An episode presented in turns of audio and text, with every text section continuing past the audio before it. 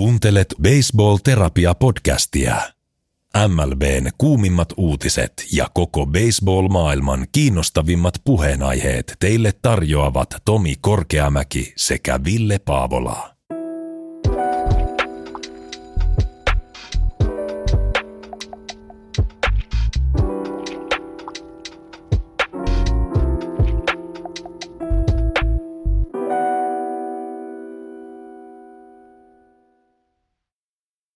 Noni, morjes Ville. Morjes, morjes. Vai pitäisikö sanoa, että buongiorno? Buongiorno, niin. Mites reissu meni? Nyt on kotiuduttu taas tänne pimeyden syleilyyn. Joo, reissu meni kyllä ihan hyvin. Pääsi heti, heti nollaamaan to hektisen playeri kuukauden tosta. Ja tietysti sitten rentoudun niin paljon, että tulin kipeäksi. Ja, ja tota, jos ääni, ääni kuulostaa oudolta, niin se on täysin tämän syytä, mutta koitetaan selviytyä. Mutta tosi hyvä reissu ja, ja tota, hieno, hieno kaupunki. Kyllä. Mä mietin just silloin, kun puhuttiin, että jos mä syön kotona tai pakastepizzaa. Mä itse asiassa söin, söin tota roiskeläppää ja sit oli, oli vähän punaviini, mä join sitä. Mä mietin, että onkohan Villellä nyt paremmin siellä Milanossa. roiskeläppää siis punaviini. Ei, ei välttämättä. Joo. Se oli kyllä täytyy kyllä sanoa, että yksi elämäni kulinaristisimpia kokemuksia, mutta tota, Aivan varmasti. Kyllä. Oliko vielä Alkon kyykkyviiniä? No, no melkein. Ei, ei ihan kyykystä ollut, mutta tota. ei sitten mitä tahansa viiniä voi tota, roiskeläpän kanssa. Ei, ei, ei, ei. Kyllä. Mitäs tänään?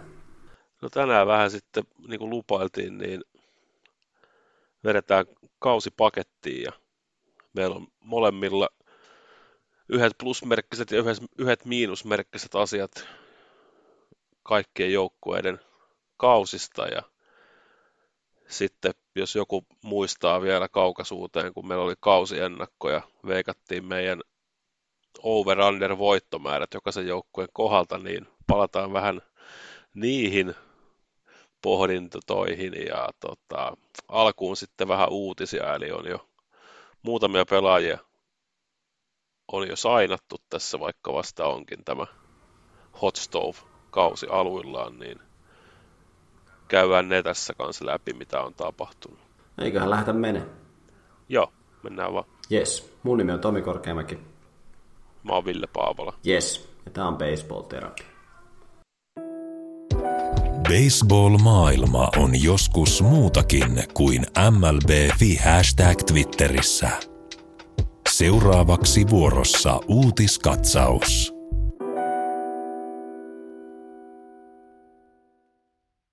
Joo, tosiaan.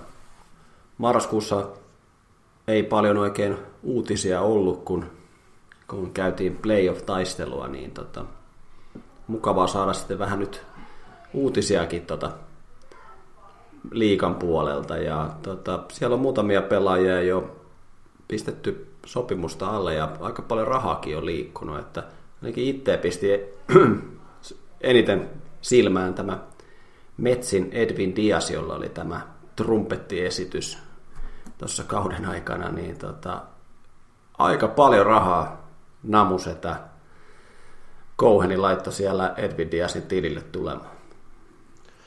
Joo, tuntuu siltä, että ei, ei lähdetty nyt leikkimään tulella Metsfanien kanssa, vaan tota, ajateltiin heti kättelyssä, että jos jotain tänä talvena pitää tehdä, niin antaa Edwinille paljon rahaa. Ja se toteutui, että closereiden historian isoin sopimus, eli ei ole yhtäkään yli sadan markan sopimusta closereille jaettu, mutta nyt se on sitten tosiasia, eli viisi vuotta ja 102 miljoonaa, se on hirveä määrä rahaa.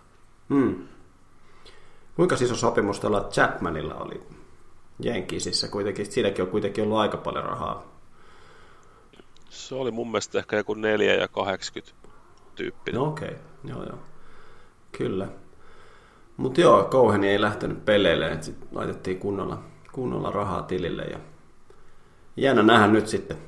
Siinä on nyt sidottu aika paljon rahaa closeriin, että miten onnistuu tämä sopimus Sitten, Joo. sitten tota, mestari Astros ei myöskään viivytellyt pitkään ja Rafael Montero jatkaa Astrosissa kolme vuotta ja 34,5 miljoonaa. Joo, ei mitään yllättävää oikeastaan tässäkään, että, että tota, hyvä kausi alla ja tärkeä osa tota niiden pulpenia, niin mun mielestä ihan kohtuu, kohtuu raha vielä tuommoinen vähän yli kymppikaudesta. Et, et, ei, ei mitenkään yllättänyt. Mm. Ja Dusty Bakerkin teki jatkosopimu Astrosin kanssa. Totta, totta. Ei halunnut, ei halunnut lopettaa huipulla. Ei, kun siis siinä oli vissiin joku tarina, että hän oli sanonut, että jos hän voittaa yhden, niin hän haluaa voittaa sitten toisenkin. ja tota, ihan hyvät, hyvät saumathan siihen nyt on sitten voittaa pitkästä aikaa back to back. Mutta onko nyt vihdoinkin sitten sun rukouksiin vastattu Anaheim Angelsin kohdalla, kun Tyler Anderson meni Angelsiin? Mä, mulla on vähän kaksijakoiset fiilikset tästä, että, että tota, siinä mielessä joo, että tämä ei ole nyt semmoinen toivotaan, toivotaan, annetaan vuoden diili jollekin, joka on ollut ihan, ihan lasinen pari viime vuotta ja katsotaan toimisko. Et nyt kuitenkin Andersonilla on huippukausi alla, alla Dodgersissa ja nyt sitten annettiin ihan kolme vuotta ja 39 miljoonaa. Mutta sitten taas koliko kääntöpuoli on se, että, että pystyykö se toistamaan ton saman niin kuin ensi kaudellakin, niin mä en ole ihan siitä niin kuin hirve, ihan vakuuttunut kuitenkaan. Hmm. Kyllä se vähän... Mutta sanot, mut sanotaan näin, että niin kuin Angelsin on pakko nyt vähän niin kuin tehdä tällaisia, tällaisia kauppoja, että sit jos nämä onnistuu, nämä on tosi hyviä diilejä, mutta sitten jos nämä epäonnistuu, niin, niin tota, sitten ei voi minkään, mutta vähän nyt on pakko niin kuin pelata tällaista tällaista, että nyt kuitenkin niin kuin selkeästi on, on edes jotain niin kuin pohjaa, että tämä on, kaveri on syöttänyt hyvin, kun miettii vaikka jotain No Syndergaardilla oli varmaan viisi vuotta siitä, kun se on viimeksi syöttänyt hyvin ja tarjosi sille yhden vuoden ja 20 miljoonan dollarin sopimusta vuosi sitten, niin on tämä niinku siihen nähden mun mielestä niinku varmempi kauppa. Tietyllä tapaa sitten myös hyvä peilata sitä, että Tyler Andersonin, tota, niin, miten pystyy sitten Angelsissa sitä, sitä mitä tota, jatkaa tota esitystä, että se voi olla vähän isompi riski, mutta niin kuin sä sanoit, mä oon kyllä samaa mieltä siitä, että totta kai ei, nyt, nyt ne oikeasti, eh, Mike Trout ei siitä enää nuorene ja ohtaa, niin, niin kauan kun on vielä riveissä, niin sitten se on, se on nyt alka, alettava niin kuin, pistää sitä rahaa vähän muuallekin ja näihin nyt kauan kaivattuihin syöttäjiin sitten. Sitten yksi, mitä puhuttiin, että lähteekö Anthony Rizzo Yankeesista, ei sitten lopulta lähtenytkään. Siinä oli kovat huhut, että Houston Astros oli Anthony Rizzon perässä ja oli, Joo. oli tota, Rizzo oli kuulemma heidän ykköstargetti tähän, mutta tota, Rizzo jatkaa nyt sitten Yankeesissa. Joo, ei vielä sen verran tuore uutinen, että ei vielä tota, nauhoitushetkellä ole rahasummista tietoa, mutta se oli kahden vuoden diili plus sitten kolmannesta vuodesta optio. Ja tilannehan oli muistaakseni nyttenkin se, että sillä olisi ollut optio ensi kaudestakin tuossa vanhassa sopimuksessa, että nyt sitten vähän, vähän lisää pituutta. Mm. Pituutta sopimukseen. Et, joo, mäkin luin siitä, että Astros oli, olisi ollut kovasti miehen, miehen perässä, mutta hän päättää nyt sitten jatkaa tuolla Bronxissa. Joo, ja ainakin mitä mä ymmärsin, mitä tuossa Yankees Twitteriä seurannut, niin kyllä siellä aika monissa papereissa heti kun kausi loppui, että tota, haluttiin, että Rizzo jatkaa, että ainakin heräutteisiin ainakin sillä saralla olla oltu ihan tyytyväisiä, että haluttiin, että jatkaa ja onhan toi nyt ihan, ihan oiva, oiva sainaus sitten jatkaa Rizon sopimusta Yankeesissa. Kyllä. Sitten jaettiin vähän palkintoja.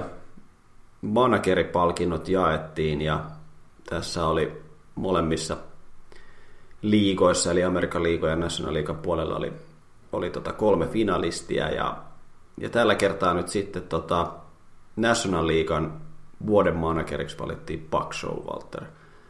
Tämä oli mun mielestä varmaan aika yksimielinen päätös. No joo, kyllä se aika lailla oli, että vaikka nyt runkosarjan loppu meni miten meni ja Braves tuli vielä ohi, niin kyllä tuossa oli niinku selkeästi Showalterin kädenjälki tuossa joukkuessa, että, että tota, keskityttiin tällä kaudella ehkä enemmän pelaamiseen kuin kaikkeen, kaikkeen muuhun ja saatiin se, saatiin se laiva käännettyä. Joo, ja muut finalistithan siinä oli sitten tota Bravesin Snitker ja Dave Roberts sitten tuolta Los Angeles Dodgersista, joilla on jo vähän pitempi historia siellä seuroissa, vaikka Dodgerskin pelasi historiallisen kovan runkosarjan, mutta tota, ehkä tosiaan tämä Showalterin nosto metsiä nyt vähän tasoa korkeammalle sitten paino enemmän vaakakupissa ja Showalterilla oli neljäs vuoden manageri ja neljältä eri vuosikymmeneltä. Eli tota, ke- Joo, se on kyllä ihan huikea, kert- huikea saavutus. Kertoo kyllä jotain miehen, miehen urasta. Mutta sitten Amerikan liikujen puolella vuoden manageriksi valittiin Terry Frankona. Guardians kyllä yllätti kaikki housut kintuissa, jopa meidäkin siitä, että meni ja voitti sitten Amerikan liikujen Centralin, niin siinä mielessä kyllä tämäkin palkinto oli aika, aika ansaittu. Joo, tämä nyt ei ehkä ole ihan niin yksimielinen kuin tuo National Leaguean puolella, että kyllä niin kuin, jos Oriolsin Brandon Hyde olisi voittanut, niin olisin myös sen hyväksynyt. Toki tiedostan täysin, miksi, miksi Frankona voitti. Voitti, että Guardians pelasi kyllä niin huikea kauden, että ei niin kuin mitään pois siitä, mutta niin kuin, kyllä se olisi ollut siistiä, kun se Heidi olisi voittanut. Mm. Mutta se olisi kyllä varmasti sitten vaatinut sen playoff-paikan. Todennäköisesti. Sitten pelaajille palkintoja jaettiin ruukien osalta ja Amerikan liikujen puolella se oli, oliko se niin, että siellä taisi mennä yksi ykköspaikan ääni taisi mennä, olikohan Adley Rutschmanille, mutta tota, loput äänet taisi mennä sitten Julio Rodriguezille. Ja se oli kyllä aika, aika läpihuutojuttu. Joo, että tässä voi melkein sanoa ehkä samaa kuin tuossa managerin äänestyksessä, että jos Orioles olisi päässyt playereihin, niin ei olisi ehkä ollut noin selvä niin kuin ton tota, Ratsmanin ja Rodriguezin välillä, mutta, mutta nyt kun se meni näin, niin ei, ei yllättänyt kyllä yhtään, että ei siellä oikein kilpailua ollut. Ja sitten National Leaguean puolella, puolella palkinnon voitti sitten Michael Harris Atlanta Bravesista, joka, joka teki myös sen pitkän sopimuksenkin tuossa kauden lopussa. Sieltäkin aika, aika yllätysnimi, niin kuin säkin olit viitannut, että ei, ei olisi kyllä odottanut, että Michael Harris on vuoden tulokas.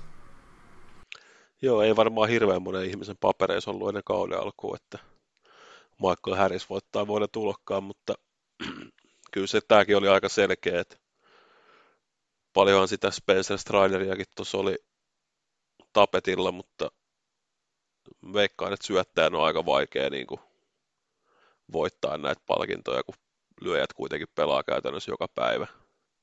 Niin syöttäjän pitää olla kyllä sit niin kuin ihan älyttömällä tasolla, että ja sitten taas ei, ei, ei saa olla ketään yhtä hyvää lyöjää tarjolla, niin sitten ehkä. niin, kyllä. Joo. Mutta onnittelut sinne saralle ja tota, jäädään sitten jännittämään vielä, kun jaetaan näitä MVP-palkintoja, niin jäädään sitten odottelemaan niitä. Mutta tota, eiköhän lähdetä tutkimaan, miten, miten tota meidän mielestä näille jengeille on plussia ja miinuksia tämän kauden aikana tullut ja sitten näitä meidän timantin kovia arvauksia siitä, että menikö over, over voitot, voitot tota oikein, niin lähdetään katsoa niitä. Joo. Baseball Terapia Podcast. Pelkkiä home runeja jo vuodesta 2021.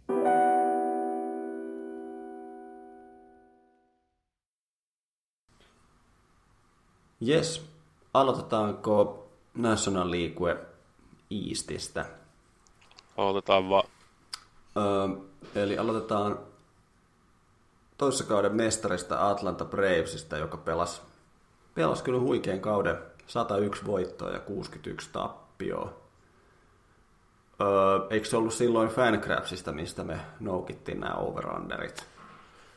Näitä taisi olla Baseball Prospektuksesta. Ah, okei. Okay. Siellä oli veikattu tota, over-under rajaksi 92 ja sä olit veikannut yli ja mä olin veikannut alle. Jee! että, tota, joo. Ei, ei varmaan niinku, oli, oli mun mielestä niinku, siis sille plusarvosana kyllä Braves tästä kaudesta ansaitsee, että olisi kyllä ihan, ihan hyvä meno, vaikka olikin vähän tämmöistä takkusta, koska sitten tuli kuitenkin lopussa, lopussa sitten metsin ohi.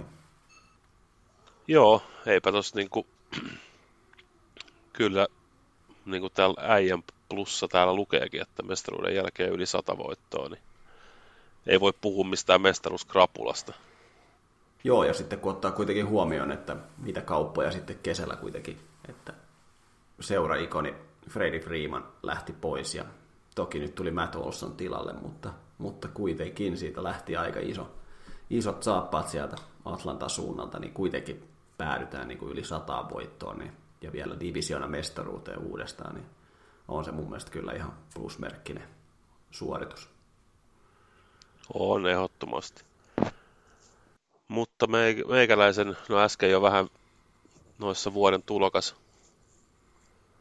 jutuissakin sivuttiin, eli mun plussa tästä kaudesta menee tolle Michael Harrisille ja ehkä sitten vähän niin kuin lisäksi vielä kaikille muillekin näille nuorille, ketä ne nosti sieltä, eli, eli tota Spencer Strider ja Von Grissom sitten viimeisimpänä. Et tota, siinä on kuitenkin Osi Albis, joka oli kakkospesä, kakkospesä-vahti, loukkaantui. Ja sitten nostettiin tuollainen Von Grissom, joka ei ollut edes mikään niin kuin semmoinen niin sanottu household name noiden farmissa. Ja hyvin sitten tilkitsi sen paikan, paikan niin kuin siihen nähden, että ei se Albisin paikka helppo täyttää ole, niin, niin tota, ehkä ylipäänsä tälle niin kuin Bravesin nuorisosastolle plusmerkki. Mm, kyllä. Kyllä tota Atlantassa on ainakin ton farmin osalta tehty jo pidemmän aikaa ihan, ihan huikeita duunia. Mä laitoin tähän miinuksessa kuitenkin se, että, että toi rosterin laajuus ei sitten kuitenkaan riittänyt, että vaikka sieltä kuitenkin nostettiin näitä nuoria hyviä pelaajia, niin ehkä sieltä jäi sitten tietyllä tapaa, jos peilaa siihen mestaruusvuoteen, että kun silloinkin oli loukkaantumisia ja silloin se saatiin siirtorajalla paikattua silloin, kun sille hankittiin niitä Edi Rosarioita ja Jorge Soleria ja, ja, ja kiitos kaikkea sinne nyt naarattiin, niin tavallaan ne pelaajat nousi aika suureen rooliin, niin nyt tuntuu jotenkin, että nyt oli aika kova luotto tähän omaan, omaan nuorisoon, joka onnistui ihan hyvin, mutta se ei sitten kuitenkaan noissa playoff-peleissä sitten kantanut, että laajuus riitti kuitenkin tuohon runkosarjaan ja yli sataan voittoon, mikä oli hienoa, mutta sitten kun alettiin sitä samaa taikaa nyt ei saatu tänä vuonna sitten noihin playoffeihin, mitä viime vuonna oli. Joo, se on hyvä esimerkki taas, että ei se niinku mestaruuden toistaminen ei ole, ei ole helppoa. Mulla sitten miinuksena, niin mä oon kirjoittanut tänne vaan Osuna from the Braves. Eli tota, no pieni kertaus. Eli mieshän oli, oli jo viime kaudella anteeksi, tois, nyt voi puhua toissa kaudesta. Oli pelikielossa siitä kotiväkivalta-asiasta, mistä ei tarvii se enempää puhua. Ja sitten tosiaan viime kaudella kärrysratista, mistä oli tämä kuuluisa videopätkä, taisi olla poliisin tästä kamerasta, missä tota, poliisi tulee siihen auto, pysäyttää auto ja tulee siihen kuskin, kuskin tota, peili eteen, niin Osuna antaa sieltä, antaa sieltä autosta ajokortin ja sitten tämän MLP-pelaajayhdistyksen kortin ja sanoo, että I'm, I'm Osuna from the Braves. niin kuin, kyllä, kyllä tämä, tämän jäpän ei pitäisi pelata enää kyllä, kyllä baseballia. Että. Mm. Mutta niin se vaan playereissakin vielä pelasi ja ei voi antaa kuin miinusmerkkiä mm. hänelle. Kyllä. Nyt sitten Mets 101 voittoa, 61 tappioa. Over raja oli 91 ja sä olit veikannut alle ja mä olin veikannut alle. ei ollut ehkä nyt luottoa tähän, ei. tähän tota, tai mä ainakin itse muistan, muistan kun kausiennakkoakin tehtiin, että toissa kaudella mä olin vähän liian optimistinen tuohon metsiin, niin nyt mä en uskaltanut, uskaltanut olla. Et katsotaan sitten taas ensi kaudella. Mm, kyllä. Joo, se oli varmaan se Metskerroin, mistä puhuttiin silloin, että et ihan uskottu tähän tota, Buck Showalterin tota, taitoihin johtaa tuota joukkoja, mutta onneksi herra sitten kuitenkin tota, meidät väärin todisti. Ja tota, Buck Showalter on oikeastaan nyt se plussa, minkä mä nostin tähän, että jos Steven A. Cohen on jotakin hyvää tehnyt metsissä, niin, niin kuin, tavallaan kun paljon tuli uusia pelaajia, paljon poltettiin rahaa, mutta sitten varmaan niin kuin se kriittisin hankinta oli kuitenkin, kuitenkin sitten Buck Showalter, että ei varmaan enää ollut ihan hirveänmoinen lastentarha toi Metsin klubitalokaan ja ehkä semmoista niin kuin johtajuutta toi kuitenkin Showalter tuohon, että tuommoisenkin jengin sai sitten johdatettua niin kuin noinkin hyvään suoritukseen. Miinus nyt toki se loppukauden, loppukauden jäätyminen, kun divisiona voitto, voitto sitten karkas käsistä. Joo, kyllä mä ihan allekirjoitan, että varmaan niin kuin suuri syy. Toki siellä tehtiin hyviä hankintoja viime talvena, mutta, mutta kyllä se vaatii, vaatii sen oikein tyypin johtamaan sitä laivaa. Ja nyt Showalter kyllä osoitti, että hän semmoinen on. Mm. Mulla sitten plussana niin Francisco Lindor ehkä vihdoin sitten tottu näihin New Yorkin kirkkaisiin valoihin, että siitä osoituksena niin eniten lyötyjä juoksuja kaikista shortstop-pelaajista tällä kaudella, että oli toi Metsi-ura alkoi vähän yskähdelle, mutta, mutta nyt sitten tällä kaudella kyllä taas näytti, että miksi hänellekin lyötiin se yli 300 millin diili kouraa, että, että tota, oli, oli hieno nähdä, että kuitenkin dikkasin miehestä paljon silloin, kun se pelasi vielä Clevelandissa ja, ja tota, hieno nähdä, että nyt sitten taas nousi omalle tasolle. Mm. Mun miinuksena tähän nyt oikeastaan oli sitten se, sitten se kuitenkin sitten se divisionan voiton menetys, että tota, se oli kyllä niin kuin, että tavallaan se näytti koko kauden pitkään siltä, että Mets ei pysty suoriutumaan mitenkään metsmäisesti, ja sitten se kuitenkin, kuitenkin sitten palautti sen, että en mä tiedä onko se plussa vai miinus, mutta se on ehkä miinus, miinus Metsille, joka kuitenkin näillä satsauksilla sitten kuitenkin odotti sitä varmasti sitä divisiona voittoa, ja sitten kun se kuitenkin lipeä siinä lopussa, niin oli se sitten kuitenkin aika, aika karua. Joo, mulla on vähän sitten samaa, samaa suuntaan mennään, eli silloin syyskuun puolivälissä, kun ne pelasi tuolla pelasi Chicagossa kapsiin vastaan ja hävisi kaikki kolme peliä, mikä sitten käytännössä vielä niin kuin jätti Bravesille se ove auki. Toki ne pelasi silloin vielä sitten vastakkaisen, tai siis keskinäisen sarjan sitten vielä, vielä sen jälkeen, mistä Metsillä oli vielä niin kuin ohjat omissa käsissä, mutta, mutta toi Caps sweep oli vähän semmoinen, että, että tota, ei pitäisi kyllä tapahtua, tapahtua tuossa vaiheessa kautta varsinkaan, kun pelataan divisioonan voitosta. Mutta sitten Philadelphia Phillies 87-75.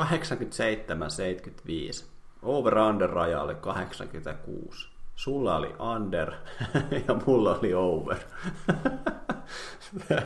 Sehän riittää. Sehän riittää. Että, tuota... Mutta tota, analyytikoille niin hattu päästä, että aika, aika hyvin veikattu toi raja. Joo, kyllä nyt varmaan käydään nyt läpi, niin tämä on kyllä varmaan niinku, ei, niinku paras suoritus näistä. Että, tota, et, et, Mutta Filis, tuhkimot tarina aika pitkälle siitä, että tuolla rekordilla ja sillä, minkälainen toi tarina oli koko runkosarjan, että päästäänkö playoffeihin vai ei, ja sitten lopulta tie vie aina sitten tota World Seriesin asti, niin eipä nyt varmaan kukaan odottanut. Ja mun plussa nyt tässä on oikeastaan, että Filis oli nyt tämän kauden 22 se, se tuhkimo-tarina, jossa nyt ei kuitenkaan ollut sitä ruususta loppua, mikä nyt olisi ollut toki aivan, aivan huikeaa, että sitten olisi jopa vetänyt vertoja sille Nationalsin voitolle, mutta tota, kyllä tämä oli, kyllä tämä oli hieno, hieno tarina kyllä Filisiltä. Joo, ei, ei tuossa oikein niin kuin, aika turha mitään muita plussia hirveästi kaivella, että, että hyvin kiteytyy tuohon tuhkimotarina sanaa, että kukaan ei kyllä Philadelphian pukukopin ulkopuolella varmaan ottanut yhtään mitään. Ja sitten kausi päättyy vasta, vasta World Seriesissä, vaikka ei nyt voittoa tullutkaan. Niin se on, se on itsessään tosi iso, iso plussa, mutta tota, kyllä mä sitten kaivoin naftaliinista ton, silloin oli alkukausi ja elämä oli Philadelphiassa aika vaikeaa, varsinkin tällä Alec Boumilla ja sitten siinä yhdessä, yhdessä pelissä sitten kamerat, kamerat hyvin kiteytti sen hetkisen tilanteen, kun se Boum heitti jonkun errorin ja mutis sit itekseen, kun yleisö alkoi buua, tai heittis. Mun mielestä se on vaan niinku, se, se on jotenkin kiteyttää tämän koko niinku filis-homman tohon, että, että silloin kun menee huonosti puuataan ja silloin kun menee hyvin, niin koko kaupunki on sun takana. Ja... Hmm. Nythän oli, eikö nyt ollut jenkkifutispuolella, kun ilman tappioita ollut Eagles hävisottelu, niin jengi oli buuattu pois sitten kentältä, että tota... Joo. se, se on aika, aika karva. Kyllä. Mä yritin pitkään miettiä tähän jotakin miinusta, ja mun mielestä tämä on Filis nyt jotenkin, vaikka on divisiona vastustaja omasta suosikkijoukkoista, niin oli vähän vaikea keksiä tähän jotakin tota, jotain miinusta, niin en mä oikeastaan mitään muita muuta kuin, että mä en ainakaan Brad Handia enää ikinä halua nähdä kovin montaa kertaa baseball-kentällä, koska musta tuntuu, että Brad Hand on noussut meidänkin podcastissa aika useasti esiin siitä, että kun sullakin on siitä huonoja kokemuksia ja kyllä. Brad Handin esitykset oli, oli tuossa postseasonilla kyllä, että se äijä näyttää kyllä semmoiselta, että et en mä tiedä sitten, onko se semmoinen, kun on näitä jalkapallopelaajia, joita ei edes kiinnosta jalkapallo, mutta ne tekee sitä vaan työkseen, kun Brad Hand näyttää välillä, että se on niinku, se, kun ihan väärässä paikassa. sitten kun se syöttää vielä, sitten välillä vähän syöttää vähän epäonnistuneesti, niin se näyttää vähän semmoiselta masentuneelta tyypiltä. Niin. Et se on ehkä mun mi- Haluaisitko kysyä siltä joskus, että onko tämä kivaa? niin. kyllä se nä- näytti kyllä tuossa postseasonilla, kun niitä, se heitti niitä, joita, syöt, tai syötti niitä jotakin lihapullia siinä, se oli kyllä semmoinen, että miksi se on edes siellä? Miksi se on siellä? Mutta, tota, mutta en mä tiedä, tämä oli niin, mun mielestä niin kuin upea tarina tämä Filis, että tästä oli tosi vaikea keksiä mitään miinusta. Joo, mulki oli itse asiassa muutamakin jengi tällä kaudella, että, että tota, ei, ei oikein viitti hirveästi keksiä mitään, koska se on ollut niin onnistunut kausi, mutta kyllä mä nyt sitten on Nick Castellaanoksen tuolta nostan, että tuli kuitenkin isolla sopimuksella sisään ja huikea kausi Retsissä viime vuonna 34 kunnaria ja 100 lyötyä juoksua, niin tällä kaudella sitten Filis paidassa niin 13 kunnaria ja 62 lyötyä juoksua ja OPS on niin kuin aika kaukana viime kauden lukemasta, niin, niin tota, voi sanoa, että ei ollut kyllä nyt Nikiltä tämä debyyttikausi Philadelphiassa ihan hirveän onnistunut. Mm. Joo, kyllä toi on ihan sama. Sama kyllä mietin kanssa tätä Nick Castellaноsia, että kyllä postseasonina tuli muutama aika upea, upea puolustuspää pelaaminen ja siinä yhdessä pelissä maillakin osui pallo ihan hyvin, mutta oli kyllä niin kuin kokonaisuutena kyllä tosi, tosi pettynyt kyllä Kasteliaanosin kauteen. Että, et, et, hauska nähdä, miten, miten jatkossa sitten. Mutta sitten ää, Miami Marlins ää, vuoden 2023 mestari ää, pelasi 69-93 ja over-under oli 77 ja molemmat oli veikattu tähän underia. Ja tota, tämä oli aika, aika helppo nakki, koska tämä oli kyllä Miami Marlinsille kyllä aika synkkä kausi pois lukeen yhtä valopilkkua. Joo, eipä tos, sä olit, sä olit ehtinyt ensin kirjoittaa ton oman plussan tonne, eli Sandy Alcantaran, niin en mä edes lähtenyt keksiä mitään muuta, että se on niinku, se on niinku ihan selkeä Saiyan voittaja. Eli nyt kun mä sanoin tän, niin se ei varmaan niin, voita. se ei varmaan voi. Mutta tota, joo, eipä tuosta Marlinsin kaudesta niinku muuta positiivista oikein, oikein saanut kaivettua, että Sandin, tota, Sandin pelejä oli kiva katsoa, mutta muuten, muuten ei ihan hirveästi kyllä – ei ihan, ei ihan hirveästi jaksanut katsella noita Marlinsin pelejä. Joo, ei. Ajattelen vielä, kun jos joku, joku on niiden fani, niin vielä on vähän silleen että jos et sä jaksanut katsoa siitä pelejä. Arvaa jaksanko minä katsoa. No, ei, mutta... Mites, mites muuten, pystytkö heittämään hatusta, että about kuinka monta Marlinsin peliä katoit viime kaudella? Öö, no... Sinne, jotain sinne päin. No, johtuu myös siitä, että tota, työelämässä on tapahtunut muutoksia, että ei tarvi enää öisin valvoa, niin siitäkin syystä katoin vähemmän, mutta tota, kyllä mä varmaan semmoinen viitisen kymmentä ehkä suurin piirtein kuitenkin. Ehkä siinä ei nyt ihan niin hirveän paljon, koska toissa kaudella tai viime vuosina on katsonut kyllä enemmän kuin on ollut enemmän hereillä yöaikaa, mutta tota, nyt ei ollut ihan innostusta minkään niin kuin juhannuksen jälkeen yrittää herätä öisin, jos olisi ollut vaikka joku mielenkiintoinen peli, kun ne oli jo, hä- ne oli jo hävinnyt niin paljon pelejä. Mutta tota, joo.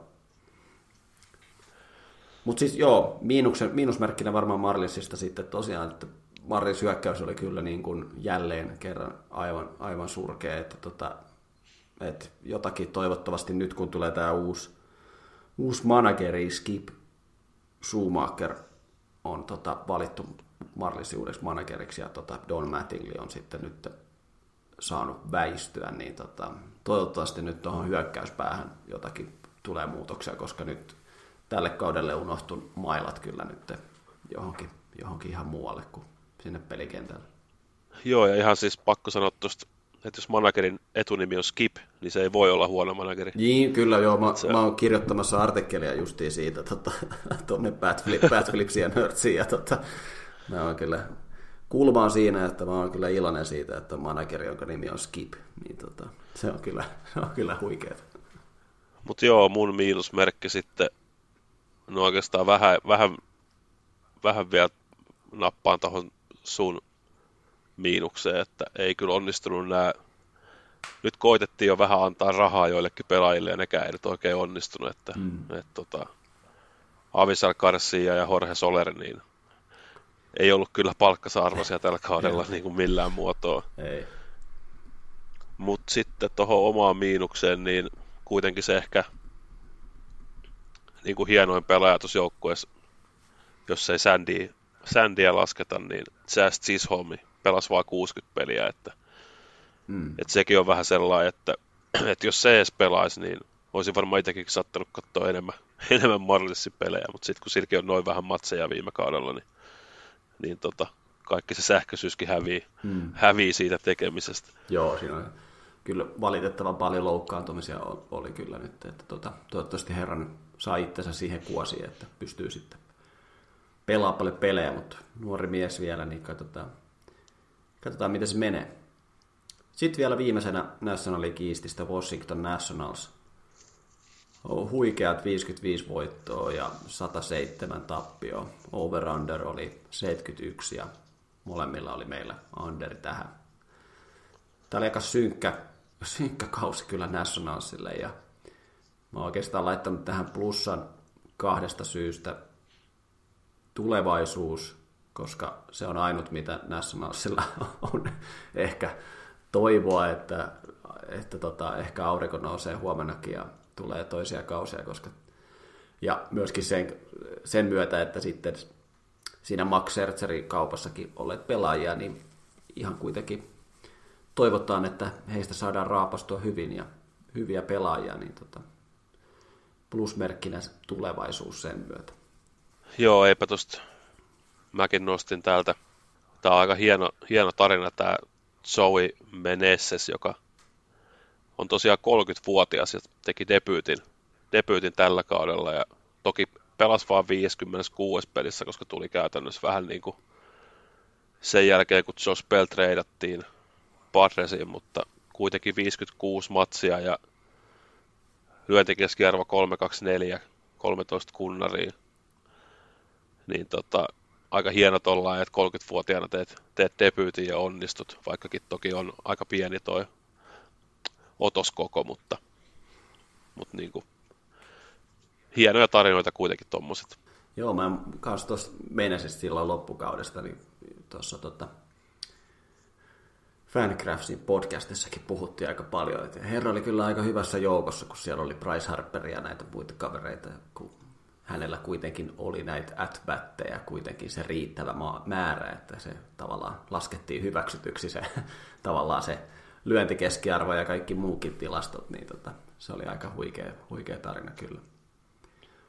Mä oon laittanut tähän miinusmerkiksi, että ainakin viimeisten tietojen mukaan joukkue on tällä hetkellä myynnissä ja aina kun joukkueet on myynnissä, niin siitä ei aina tiedä sitten, että mitä tapahtuu, minkälaisia herroja nyky, nykypäivänä omistajiksi päätyy, että ei ole missään ollut mitään, mutta yhtäkkiä se voi ollakin, ettei Washingtonissa enää välttämättä baseballia pelata, mutta se nyt on aika epätodennäköistä, mutta mistä sitä tietää, mutta myynnissähän kuitenkin on. Joo, kyllä se aina, aina tuo vähän oman, oman aspektin siihen, että, että mitä seuraavalle tapahtuu, kun ei tiedä, kuka sen ostaa. Hmm. Itse sitten laitoin miinukseksi Patrick Corbin eniten tappioita koko liigassa syöttäjistä, eli siis jopa harmittavaa, että ei päässyt tuohon 20, että 19. 19 tappioa, mutta on kyllä ollut, niin kuin muistelee sitä aikaa, kun Korpin tuli tonne muistaakseni Diamondbacksista ja isolla diilillä ja oli tosi iso osa sitä mestaruus, mestaruusjoukkuetta ja sitä mestaruusrania, niin on kyllä kyyti ollut miehellä aika kylmää niin kuin sen mestaruuskauden jälkeen, että, että tota, toki voi, tähän voisi nostaa vaikka Steven Strasburginkin, mutta siitä äijästä ei jotain selvää, että mitä sille kuuluu, kun ei siitä, niin kuin, kaveri ei ole näkynyt varmaan kahteen vuoteen missään. Että, mm. et, tota, mutta joo, tuommoinen miinusmerkki. Mutta voisi toki, jos sä voitat 55 peliä, niin sieltä nyt voisi nostaa ihan mitä vaan miinuksiksi, mutta mennään tällä. Mä luulen, että Patrick Corbin on semmoinen, tiedätkö, se on just semmoinen hahmo, mistä tehdään sitten joku elokuva, kun se on ollut, tiedätkö, entinen tähtisyöttäjä ja sitten se pelaa tuommoisen aivan surkea kauden ja sitten se on rappiolla ja sitten se tulee vielä, niin kuin, vielä yksi vielä yksi kausi ja joku Kevin Costner näyttelee Patrick Corbin. sitten se vielä voittaa mestaruuden. Toivotaan, että, Kova. Toivotaan, että herra... toivotaan, että toi tapahtuu. Niin, ja toivotaan, että herra nyt vielä joskus pääsee edes jollekin tasolle. Sitten siirrytään eteenpäin National League Centraliin. St. Louis Cardinals 93-69 over raja meni 80 ja molemmat oli veikannut overia. Mä nostin tähän plussaksi tämän kolme amigoa, eli tota, Puholsin ja Molinan ja sitten Wainwrightin, niin oli, olihan se nyt tämmöiselle lievään sentimentaalisuuteen taipuva henkilö, niin olihan se nyt ihan huikeaa katsoa, kun vanhat herrat siellä jyräs liikaa. Niin se oli ehkä semmoinen hieno, hieno kokemus. Kyllä, ja mä nostan sitten vielä ihan itsessään ton Albert Puuhossin, että siinä 700 kunnarin joukossa ei montaa pelaajaa ole, ja siihen kun sä itse lyöt, niin, niin tota, tosi kova suoritus, ja miettii vielä niin kuin Puuhossin viime kausia, kuinka vaikeaa on ollut, ja on käytännössä vähän niin kuin ooteltu, että koska, koska se ura loppuu, ja sitten vielä niin kuin palaat juurille St. Louisiin ja pelaat niin kuin tämmöisen kauden, kun se pelasi, niin, niin tota, ihan älytöntä. Et nyt just kattelen täällä, sillä oli tällä kaudella OPS 895, niin viimeksi kun silloin on ollut edes yli 800 OPS, niin oli 2012, kun se pelasi Angelsissa. Että, että jostain on, en tiedä, tota, mitä siellä St. Louisissa on tehty, että mies on mies on löytänyt nuoruuden uudestaan, mutta tota, oli kyllä, oli kyllä huikea, huikea seurata koko kautta. Kyllä, niin, niin kuin aikaisemminkin puhuttiin, niin ei kyllä kukaan välttämättä odottanut enää tätä tällaista menoa Albertilta, mutta tota, oli hieno, hieno olla sitä todistamassa. Mä nostin tähän miinukseksi sitten tuon Paul Goldsmithin siinä mielessä, että oliko sitten Cardinalsilla kuitenkin liian paljon harteilla sitten Goldsmithin puolella, että tota, kyllä toi oli aika tyyli toi esitys tuolla playoffeissa ja niin kuin Cardinalsille, että tota, itse odotin kyllä silloin, että Filiesiä vastaan olisi se sarja hoitanut, mutta tota, se oli aika synkkää jo siinä vaiheessa. Joo, et ei siinä oikeastaan niin kuin Goldsmithin ja Arenaron jälkeen niin aika, aika hiljasta. Et, et sit vaan muistaakseni tästä puhuttiinkin tuon wildcard-kierroksen jälkeen, että sitten jos on vähän kapea toi, kapea toi pelaajamateriaali ja puhutaan kuitenkin maksimissaan kolmen pelin sarjasta, niin, niin jos, ei, jos ei ne kärkipääjät onnistu, niin sitten voi käydä noin. Mm, kyllä. Mä nostin sitten Jack Flahertin, eli tämä puhutaan niin kuin, että varmaan paperilla se niin sanottu ehkä Wainwrightin mantelin periä ja 2019 teki läpimurro tosi hyvän kauden ja sitten sen jälkeen on ollut kyllä tosi vaikeaa, että, että tota, 2021 syötti 78 vuoropariin ja nyt viime kaudella 36 vuoropariin. Että kyllä niin kuin toivon, toivon suuresti, että mies löytää vielä sen aikaisemman vireen ja ensinnäkin pysyy kunnossa. että nyt on ollut niin rikkonaisia kausia, että, että tota, tuossa voi hyvin nopea käydä sille, että, ei, että kohta ei enää pysty pelaamaan ollenkaan, jos ei niin paikat kestä. Mennään eteenpäin. Milwaukee Brewers. 86-76 oli voitto tappio rekordi ja over-under oli 93. Jep. Ja me molemmat astuttiin tähän miinaan. eli, eli veikattiin overia.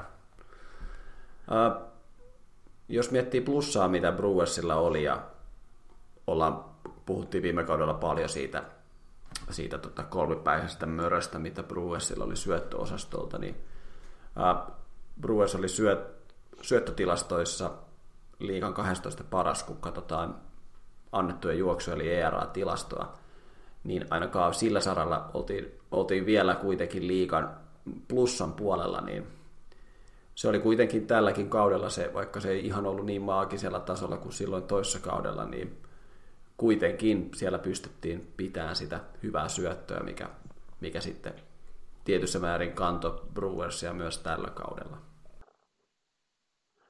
Joo, mutta ehkä se on just se ero, että varmaan niin kuin toissa kaudella ERA-tilastossa mitattuna oltiin varmaan top 5, että, että ehkä siinä on sitten toi, toi ero, miksi mekin ajateltiin, että ne yli 93 peliä voittaisi. Mut, mut äh, mun plussa sitten pakko mennä vähän tälle Blue Jays-fanina niin siihen suuntaan, eli Raudi Teles, joka omaa yhden hienoimmista nimistä. Treidattiin silloin kesken toissa kauden tonne Brewersiin ja nyt sitten viime kaudella pääsi tai sai niin kuin säännöllistä peliaikaa ykköspesellä ja oli kyllä hieno nähdä onnistuminen, että, että eniten kunnareet kuitenkin Brewersin joukkueesta löi ja, ja tota, kyllä jos etunimi on Raudi, niin löytyy kyllä paikka meikän sydämestä, että, että tota, no, hieno mies. Ja jos nostin tuossa syöttämisen plussaksi Brewersille, niin miinukseksi sitten, että kyllähän tämä Brewersin hyökkäys oli, oli aika vahvasti tämmöinen boom or bust. Että tota, kattelin tuossa noita tilastoja, niin Milwaukee Brewers oli liigan neljänneksi eniten kerännyt strikeoutteja. Täällä oli ekana oli Los Angeles Angels, tokana oli Atlanta Braves ja kolmantena oli Pittsburgh Pirates ja sitten tuli Milwaukee Brewers. Et tota, kyllä se niinku on aika, tota, aika karua, koska kun miettii, että toi Brewersin Miller Park on kyllä niin, kuin niin syöttäjäystävällinen, ei vaan anteeksi, lyöjäystävällinen paikka kuin olla ja voi, että tota, niin kuin Iiro silloin hehkutti silloin viime kaudella, kun oli meillä vieraana, että tota, kyllä tosi hieno, hieno nähdä kyllä tuo jengi, kun sinne saisi niin kuin, tota, niin kuin, saisi kunnon hyökkäyksen tuohon jengiin, toi voisi olla kyllä niin kuin todella pelottava, jos, jos syöttäminen pysyisi tuolla tasolla, mutta tota, nyt tämä oli aika, aika lailla tämmöistä niin kuin, tota, rohkeata tai rutiköyhää, vai mitä se nyt sanotaan, niin tota, rikasta, rikasta ja rutiköyhää. Upporikasta, Upporikasta ja rutiköyhää. Niin, että tota, kuitenkin jos komeilee tuolla strikeout-tilasta päässä, niin kyllä se niin kuin aika kova, aika karua on. On, että sitten se pitäisi pystyä jotenkin jotenkin kompensoimaan se strikeouttien määrä, että sitten pitäisi olla paljon kunnareita ja paljon varmaan vapaa taipalia, että sitten niinku se kompensoi sitä strikeouttien määrää. Öö, mulla on sitten, jos toisessa kaudella puhuttiin siitä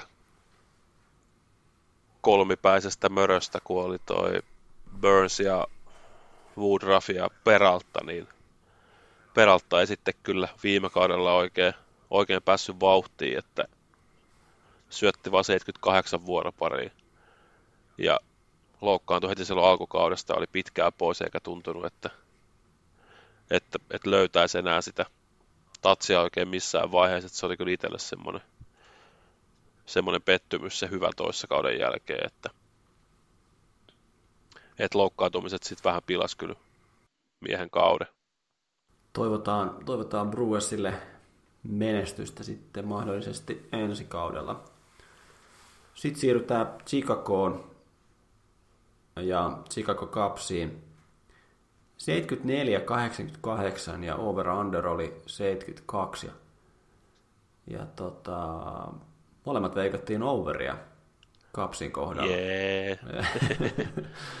ja tota, oli aika silleen aika yllätyksellinen kausi kapsilta ainakin oma, omaan mieleen, että olisi se ehkä, vaikka overi oli tuohon veikattu, niin olisi kyllä voinut veikata, että se olisi mennyt aika pannukakuksikin se kausi, mutta tota, yksi pelaaja, joka pelasi semmoisen aika läpimurtokauden, oli Ian Happ, ja kattelin tuossa Ian Happin tilasta, ja olin vaikka yllättynyt, että tota, Mä olin jotenkin varma, että Ian Happ oli mukana jo silloin 2016 kaudella mestaroista. Mä se on jo vanha äijä, mutta sehän on ihan nuori kaveri vielä, että mm. baseball-pelaajaksi. Aivan huikea kausi kyllä herralla niin kuin tälle vuodelle.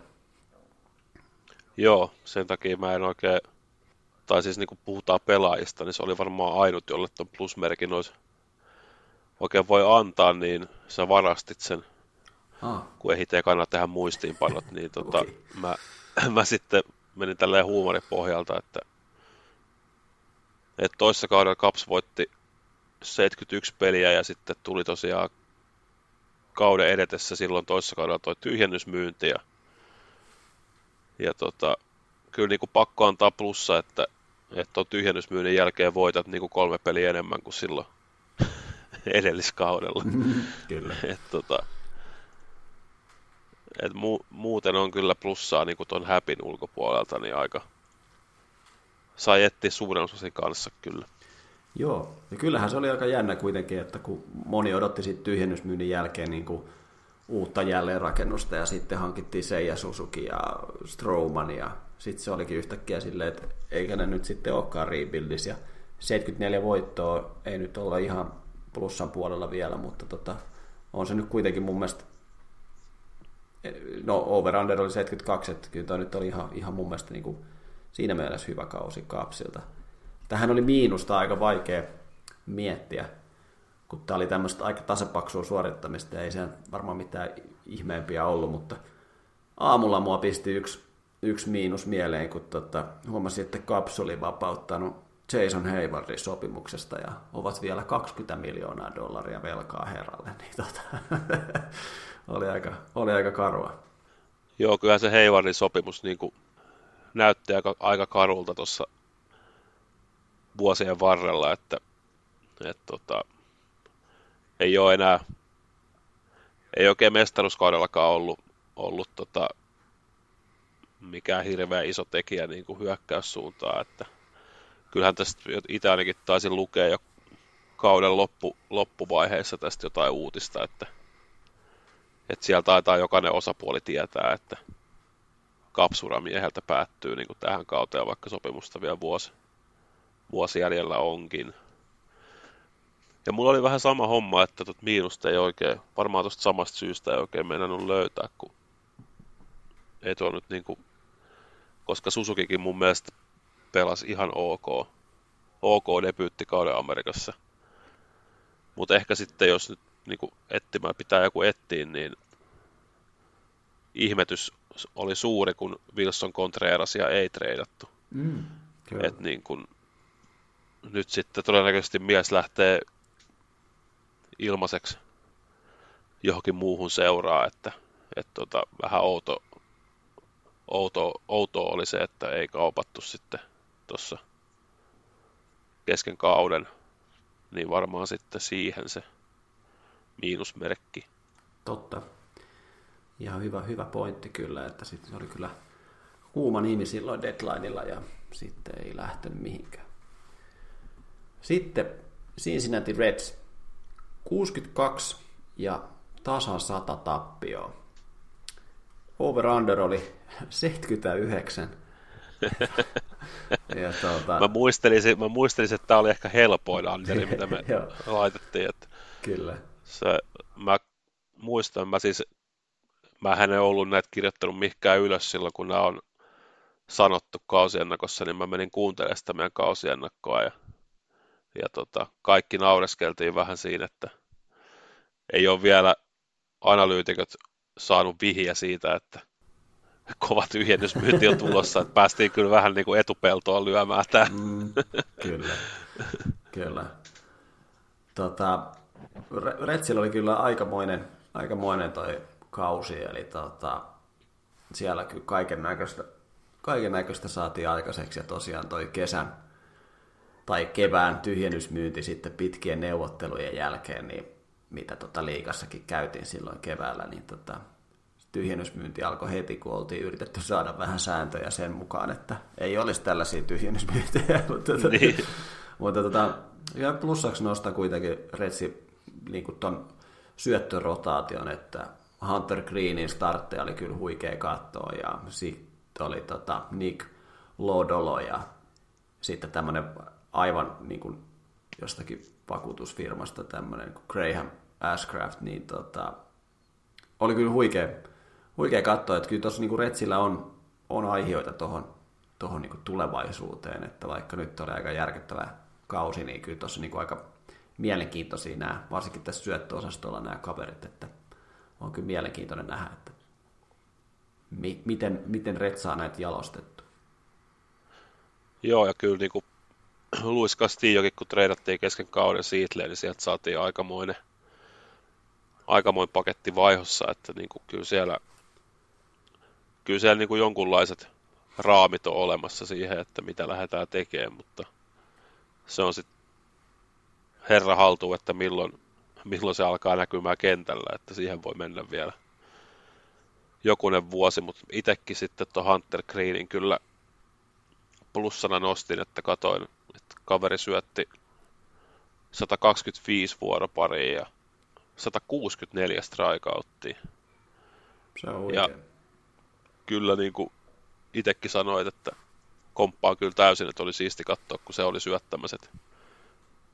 Kuitenkin niin kuin sellaista 103 mailia tunnissa lähti ne kovimmat syötöt, ja niitä tuli yhdessä pelissä aika monta aina, että, että tota, sitä on kyllä ilo, ilo jäädä, jäädä seuraamaan, miten hänen ura kehittyy tuosta. Mm, kunhan pysyy vaan kasassa, kun niin. noin kovaa heittää, niin siinä on aina riskit, mutta toivotaan, toivotaan herralle parasta.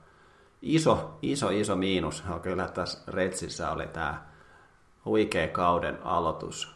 Kolme voittoa ja 22 tappioa. Se näytti jo niin kuin ennätyksellisen huonolta ja sitten tota, ton ton startin jälkeen sitten alkoi yhtäkkiä tuleekin se voittoputki, mikä kuvastikin aika hyvin tätä retsiä. Et sit, mä en muista montako peliä, ne, nehän voitti sitten varmaan joku kahdeksan vai mitä ne voitti, kymmenen peliä. Kyllä. kymmenen peliä yhtäkkiä putkeen. Ja, ja kauheata tota, aaltoilua, mutta kyllä toi oli aika, toi oli kyllä aika ilman pois toi. Että jos 25, 20, 25 ekaa peliä niin kuin vedät tolleen kolme voittoa, niin kyllä sä saat kyllä aika paljon kysyä jengiltä, että haluatko te tulla katsoa meidän pelejä. että, tuota, melkein jo pitää päästä ilmaiseksi sinne stadionille. Kyllä. Joo, mulla on sitten ehkä vähän tuohon samaa viittaa toi, että niin kuin kokonaisuudessa tosi rikkonainen kausi, että yritin katsoa tuossa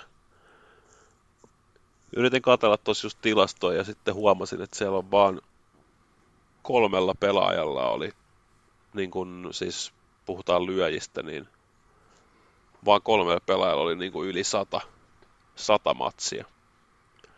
Et niin kuin kuitenkin kaudessa on 162 peliä ja sulla vaan kolme pääsee sen sadan yli, niin kertoo aika paljon siitä, että siellä on ollut kyllä aikamoinen vaihtelevaisuus niin kuin kokoonpanossa ja sitten tosi paljon loukkaantumisia, että – et tota, siinä on vaikea varmaan rakentaa mitään hirveätä joukkuekemiaa, kun siellä on uusi jääjiä tyyli joka matsissa niin kuin kehissä. Et. Kyllä. Kyllä, ihan totta. Sitten vielä Centrali toinen peränpitäjä Pittsburgh Pirates pelasi identtisen kauden Retsin kanssa 62 ja 100 tapp- 62 voittoa ja 100 tappioa. Ja tota, over-under oli 66 ja tämäkin oli molemmilla tähän sitten Anderi. Piratesista ainakin itselle nousi yksi, yksi pelaaja isosti esille tällä kaudella ja se oli rookie O'Neill Cruz. Oli kyllä aika huikea katsoa herran, varsinkin herran swingiä, kun hän lyö sitä palloa, niin se, ei, se pallo lähtee niin kuin laittoman lujaa siitä mailasta ja se ei näytä edes niin semmoiselta voimakkaalta se swingi niin tota, se pallo vaan niin pomppaa siitä sen mailasta, niin tota, se oli kyllä aika huikeaa katsottavaa.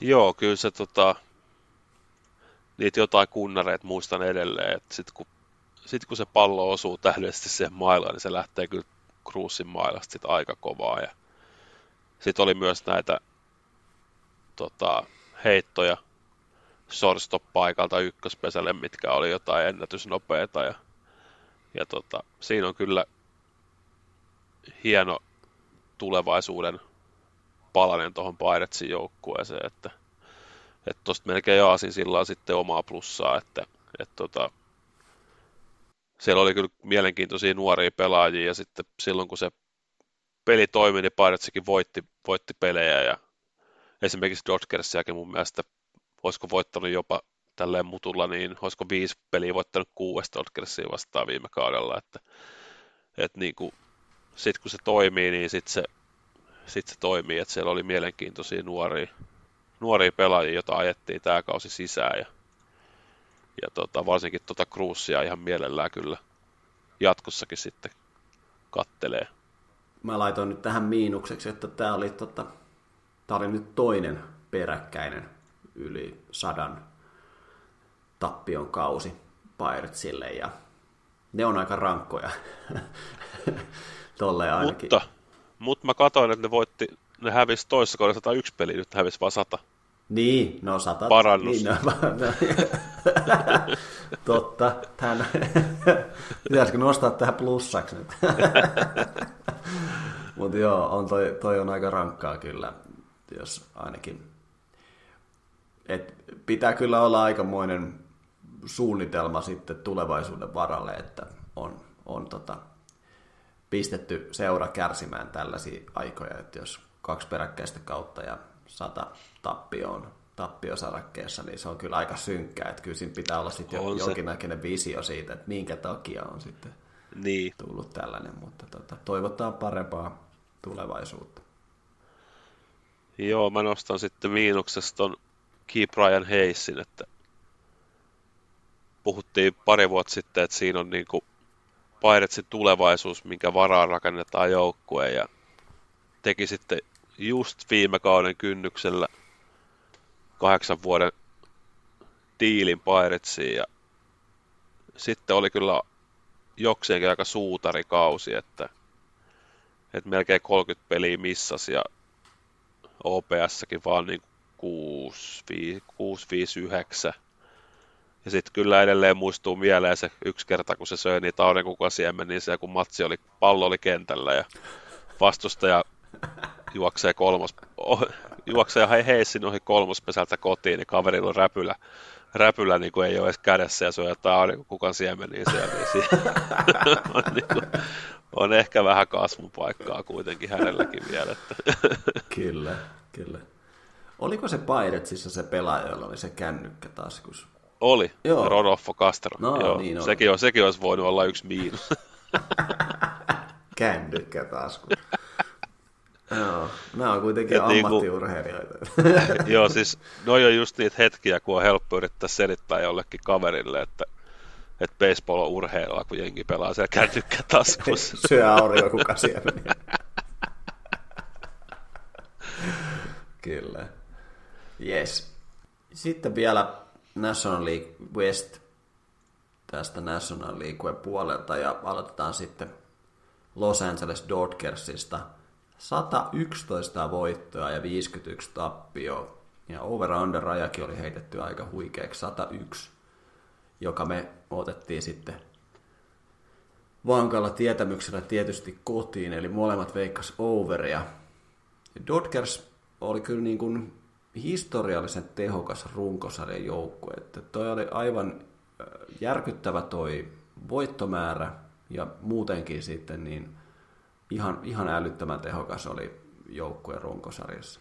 Et jopa niin kuin, tämähän oli ihan, tässähän muistaakseni jotakin, jotakin ennätyksiä rikottiinkin, että tämähän oli aivan, aivan huikea niin kuin runkosarja Dodgersilta.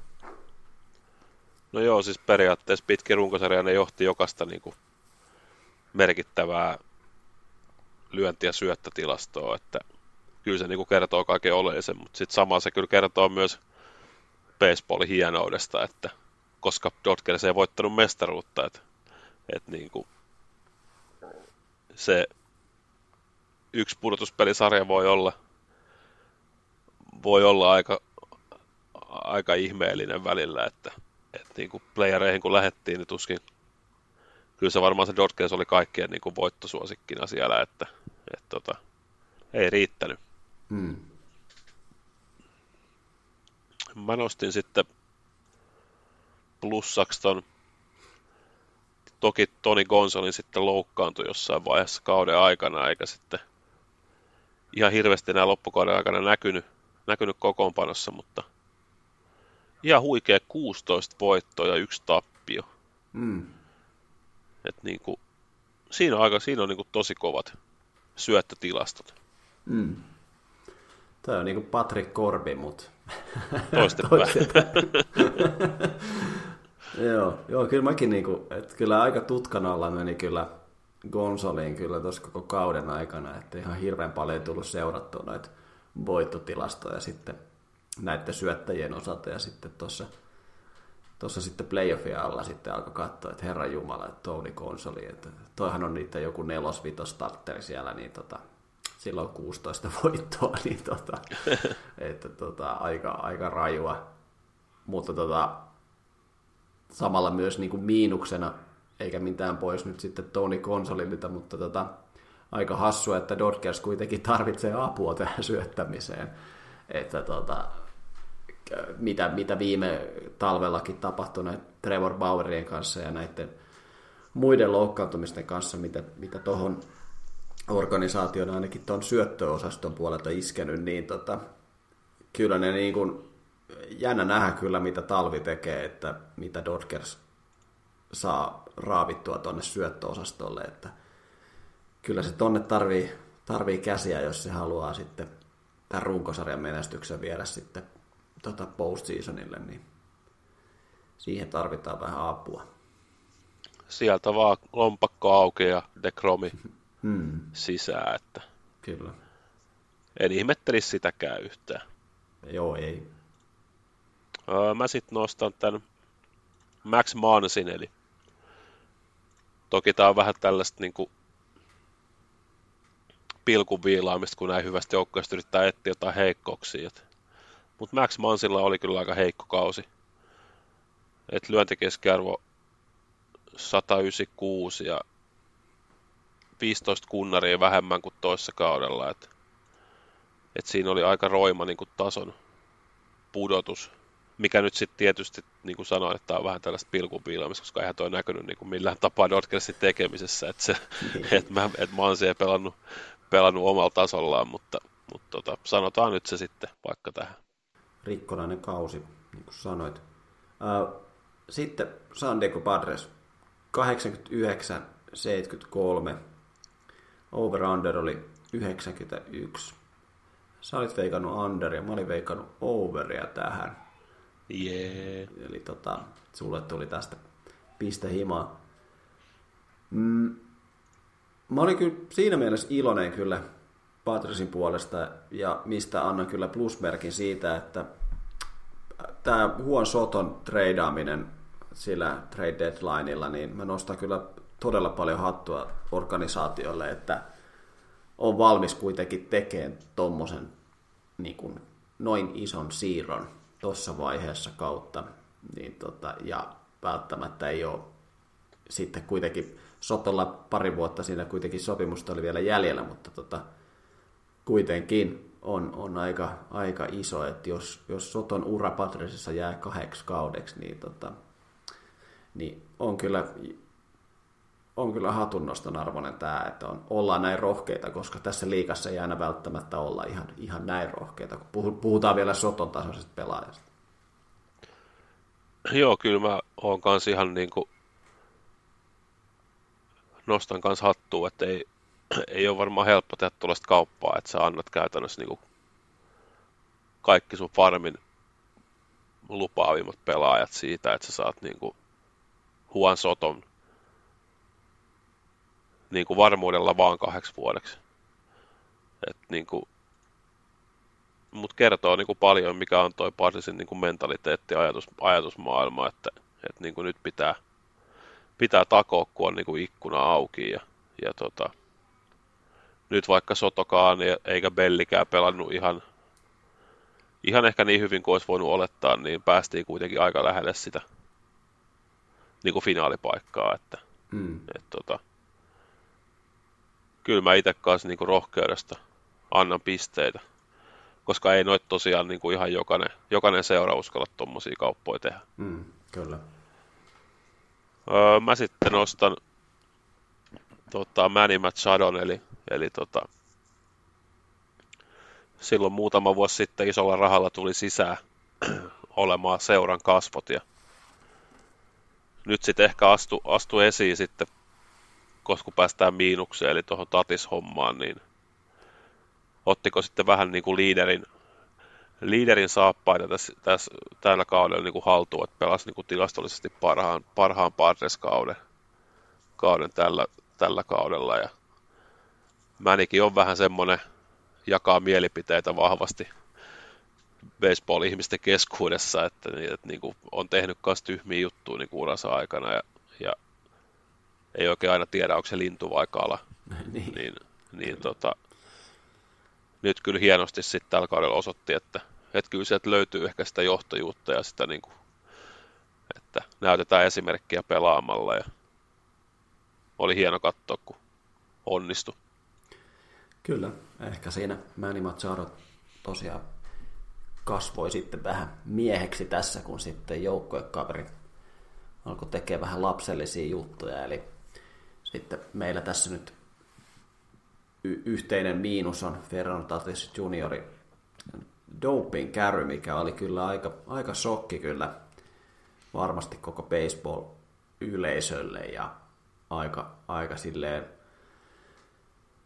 huonoon paikkaan kyllä Tatisille tuli tämä doping käry, jos se nyt milloinkaan on hyvä aika, mutta tota, et kun miettii sitä, sitä kevään, sitä murtunut käsiepisodia ja kaikkea, kaikkea muuta tällaista, niin jos sä vielä sitten kruunaat sen sun niin kuin, omalla tekemisellä, oot loukannut itsesi jossakin moottoripyöräajelussa ja oot niin seuran yksi arvokkaimpia pelaajia ja sitten sä tuut, tuut takaisin, pelaat vähän ja sitten sä jäät dopingista kiinni ja sitten saat niin kuin pelikiello siitä, niin kyllä toi niin kuin aika, aika karvaan kyllä Fernand Tatisille, että on kyllä mielenkiintoinen nähdä, että kun puhuttiin silloin kauden aikana, että kun siellä joukkuekaverikin aika tylysti kommentoi herran esityksiä, niin kasvaako Tatis sitten tässä, että, että tavallaan nyt on vaara, että menee väärälle polulle sitten ura, tai, tai sitten tämä, oli, tämä on ehkä semmoinen käänteen tekevä hetki sitten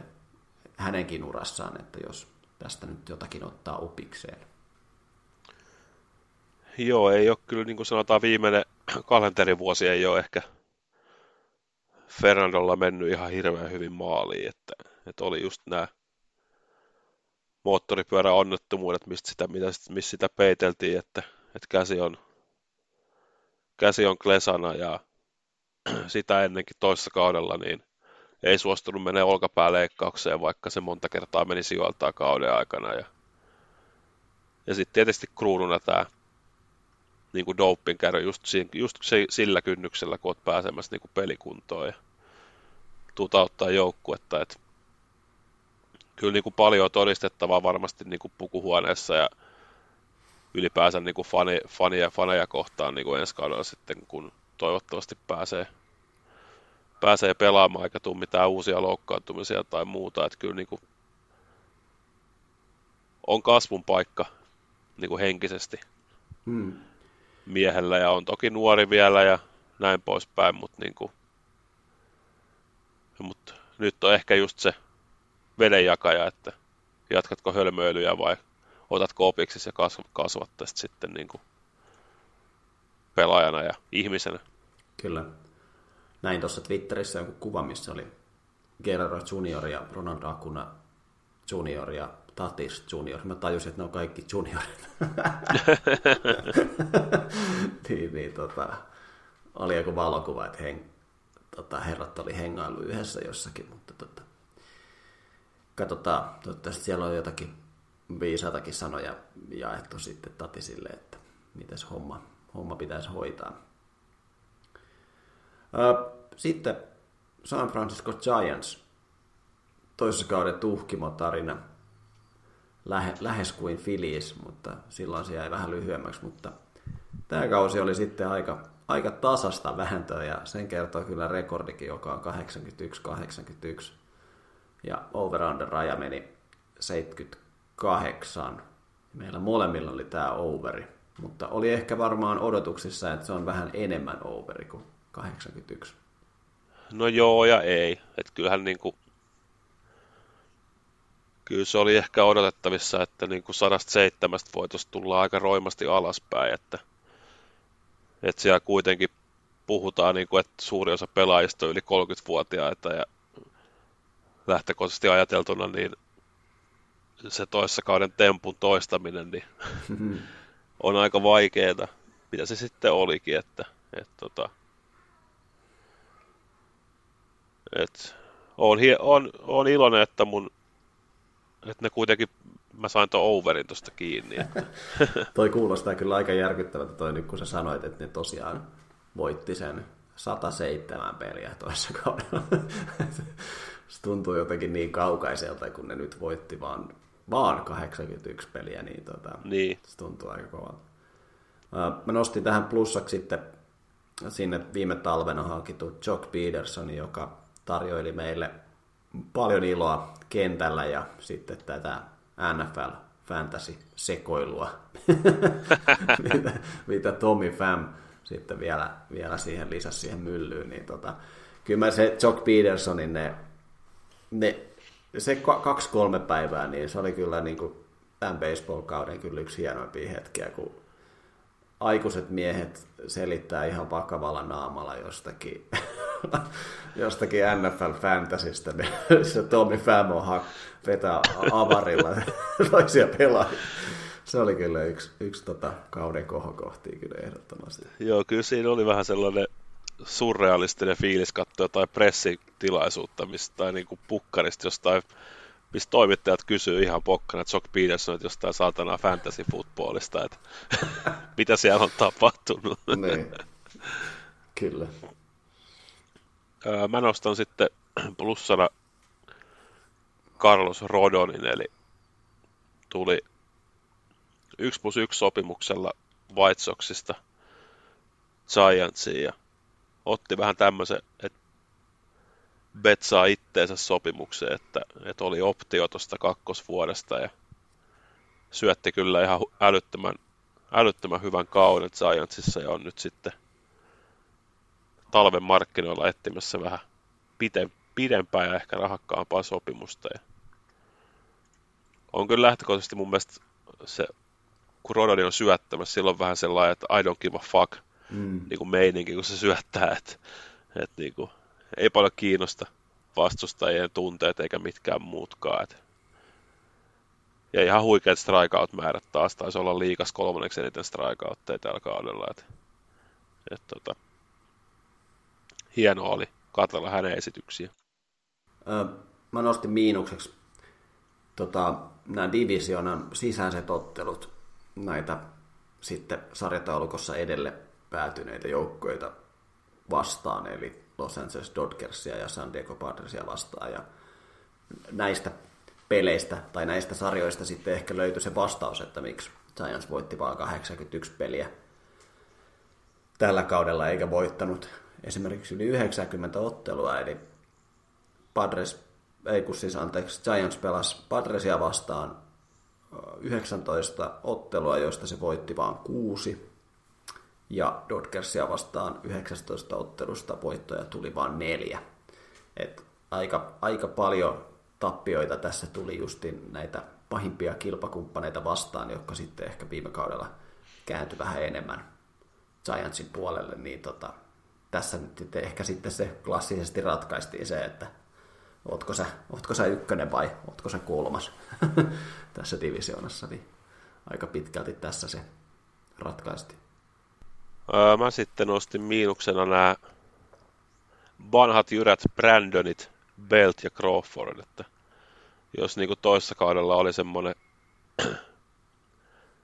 niinku aikamoin meininki vanhoilla, vanhoilla pelaajilla, niin nyt sitten viime kaudella kyllä tahti hiipu odotetusti aika paljon, että niinku Crawford teki vielä jatkosopparin sen toissa kauden jälkeen tietysti järkevänä parin vuoden jatkodiiliin. Ja nyt sitten kyllä molemmat niin kuin vaelteli ihan varjojen mailla tämän kauden. Ja, ja tota, vähän olisi enempää tarvittu kuitenkin joukkueen niin kulmapelaajilta.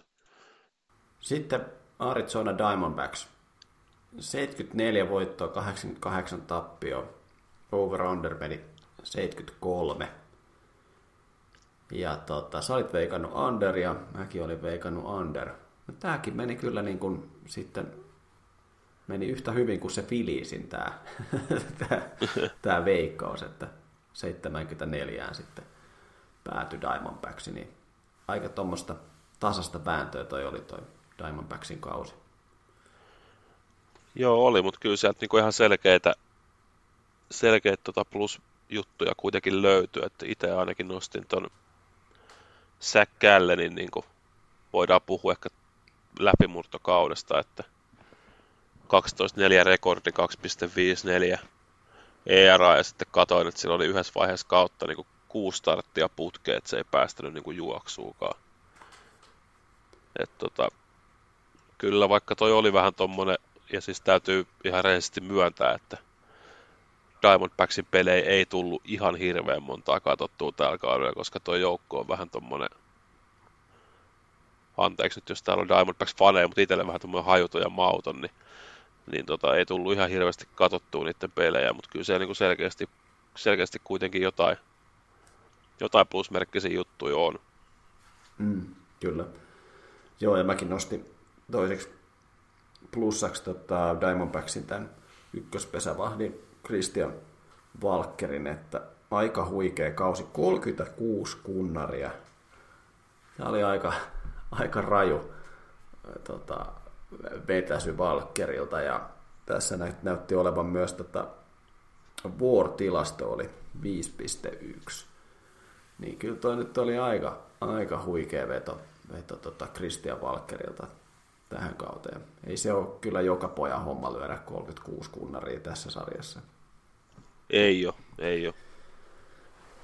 Sitten jos pitäisi nostaa jotakin miinusta tästä Diamondbacksista, niin varmaan sitten äh, viime talvenakin aika isoissa tota, siirtohuvuissa ollut Ketel Marte teki silloin jatkosopimuksen Diamondbacksiin.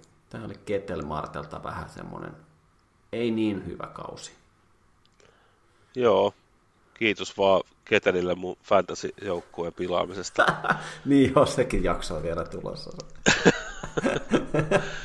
Joo, mä en edes vittinyt hakea mitään toista miinusta, koska kyllä toi niinku,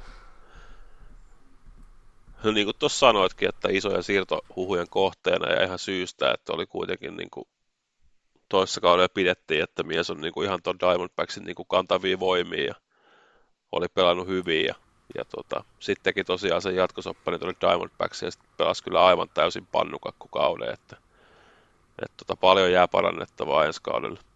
Sitten vielä Colorado Rockies.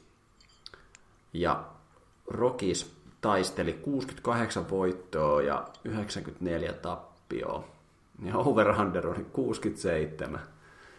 Ja tota, sait veikannut under ja mä olin veikannut overi. No niin. Tämäkin meni ihan samalla. Tieto. Joo. Tieto. Äijällä, äijällä oli tieto. Mulla on kaksi näitä tota, yhden voiton tietämystä. Niin tota... Sä luotit siihen Rockisin kotitaikaan. I, niin, mä tiedän, itse asiassa nyt kun tuli joku flashback tästä, kun mä tein, että sä kuuntelit sen kausiannakkijakson, mutta mä muistan, että mä oon sanonut tässä, että ne, olis, olisiko voittanut 67 tai sitten, tai sitten 68, mutta kyllä, en mä nyt ainakaan tuohon hirveän paljon enempää muistaakseni ole voinut veikata, mutta, tota, mutta kuitenkin. Ää, Rockisille plussaa siitä, että rahaa laitettiin ainakin palamaan silloin viime talvena, mutta se nyt ei ainakaan sitten Chris Bryantin muodossa ollut kovin tuottoisa, kun katsoo herran tilastoja, mutta tota, plussaa kuitenkin Rokinsille siitä, että rahaa laitettiin ja mielenkiintoinen talvi tulossa, että tota, hauska nähdä. Joo, kyllä se niinku, vaikka rahaa poltetaan, niin ei kyllä ole mitään hajua, että mihin suuntaan tämä joukko on niinku menossa. Että, mm. et, tota, punainen lanka tuntuu olevan kyllä vähän kadoksissa, että katsotaan mitä tämä talvi tuo, tuo tullessaan. Itse nostin plussaksi sitten CJ Kronin, mitä äijäkin laittoi, muistan, laitoit hotteikin, että CJ Kron voittaa kunnari kuninkuuden. No sitä se ei voittanut, mutta se on kuitenkin, oli kuitenkin selkeästi niin kuin hyö, hyökkäyssuuntaan Rokissin paras pelaaja, ja sitten mä laitoin tähän vielä jatkokysymykset, miksi ihmeessä toi niinku pelaa vielä tuo Rockissa, miksi ne on niinku treidaa sitä johonkin, johonkin niinku pelaajia, mitä ne selkeästi kuitenkin lisää pelaajia tarvii tonne, niin mm. se on, en tiedä, mutta kuitenkin siis yli sata lyötyä juoksuja lähemmäs 30 kunnariin, niin ihan hieno kausi kyllä. Hmm. Kyllä. Joo, se ei ihan ottanut tuulta purjeisiin se mun tota, home run kunikuuden voitto, mutta tota, ehkä, ehkä ensi vuonna. Sitten Rokisin kotitajasta on paljon puhuttu, että Rokis pelaa kotona, kotona hyvin ja vieraissa aika huonosti. Ja, Rokis voitti tällä kaudella 27 peliä vieraissa ja hävisi 54. Ja tota, se on varmaan ongelma, mikä Rokissa tulee vielä aika pitkään seuraa jos tota, ei tuohon nyt organisaatio hirveän paljon panosteta, mutta aika, aika synkkä toi voittosuhde vieraissa, että kertoo aika paljon tästä jengistä. Joo, kyllä toi on varmaan niin kuin johtoportaalle semmoinen aikamoinen pähkinä purtavaksi, niin kuin miten tota joukkuetta niin kuin lähdetään rakentamaan just ton takia, että, että niin kuin vieraskentällä ei vaan otteet ole samanlaisia kuin siellä ohkaisemmassa ilmassa kotona. Et niin kuin, se on vaikea lähteä niin kuin sanoa, että, että mistä kiikastaa, kun se on vielä mielenkiintoista katsoa vaikka noiden Rockisin niin kuin syöttäjien niin kuin splittejä koti- ja vieraspeleistä, niin nehän on yleensä vielä ne kaikki niiden syöttäjät niin kuin parempia vierais kuin kotona. Ja siltikään ei voita. Öö, mä nostin sitten, äsken jo puhuit sivulausessa Chris Bryantista, niin mä nostan sen miinukseksi, että kuitenkin isolla 180 miljoonan diilillä tuli mies Coloradoon, mitä jokainen, joka ikinen, varmaan kaikki Rockies-fanitkin ihmetteli, että miksi. Niin tota, oli tosiaan aika, aika vaisu, vaisukausi, että 42 peliä pystyi vaan pelaamaan, että, että siellä jää kyllä aika paljon näytettävää vielä tulevaisuuteen, että, että harmi silleen, että ei, ei niin kuin näköjään pysy mies, mies kunnossa ja loukkaantumista on vaivannut mun mielestä viime kausina vähän tuntuu, että koko ajan edenemissä määrin, niin tota, katsotaan mitä ensi kausi tuo Bryantin osalta tullessa. Toivottavasti ehjän kauden. Mm. Mun mielestä on hauska, hauska mielikuva siitä, että Rockies-fanit on silleen, että kun Chris Bryant julkistetaan, niin kaikki muut organisaatiot voisi olla ainakin jossain määrin semmoisia, että jee, mä saatiin Chris Bryant. Ja sitten Rockies-fanit on silleen, että Chris Bryant tulee, no silleen, miksi? miksi se tulee tänne? että, tota, mutta joo, kyllä on, on kyllä herralla aika kovat, kovat paineet sitten tota ensi kauteen.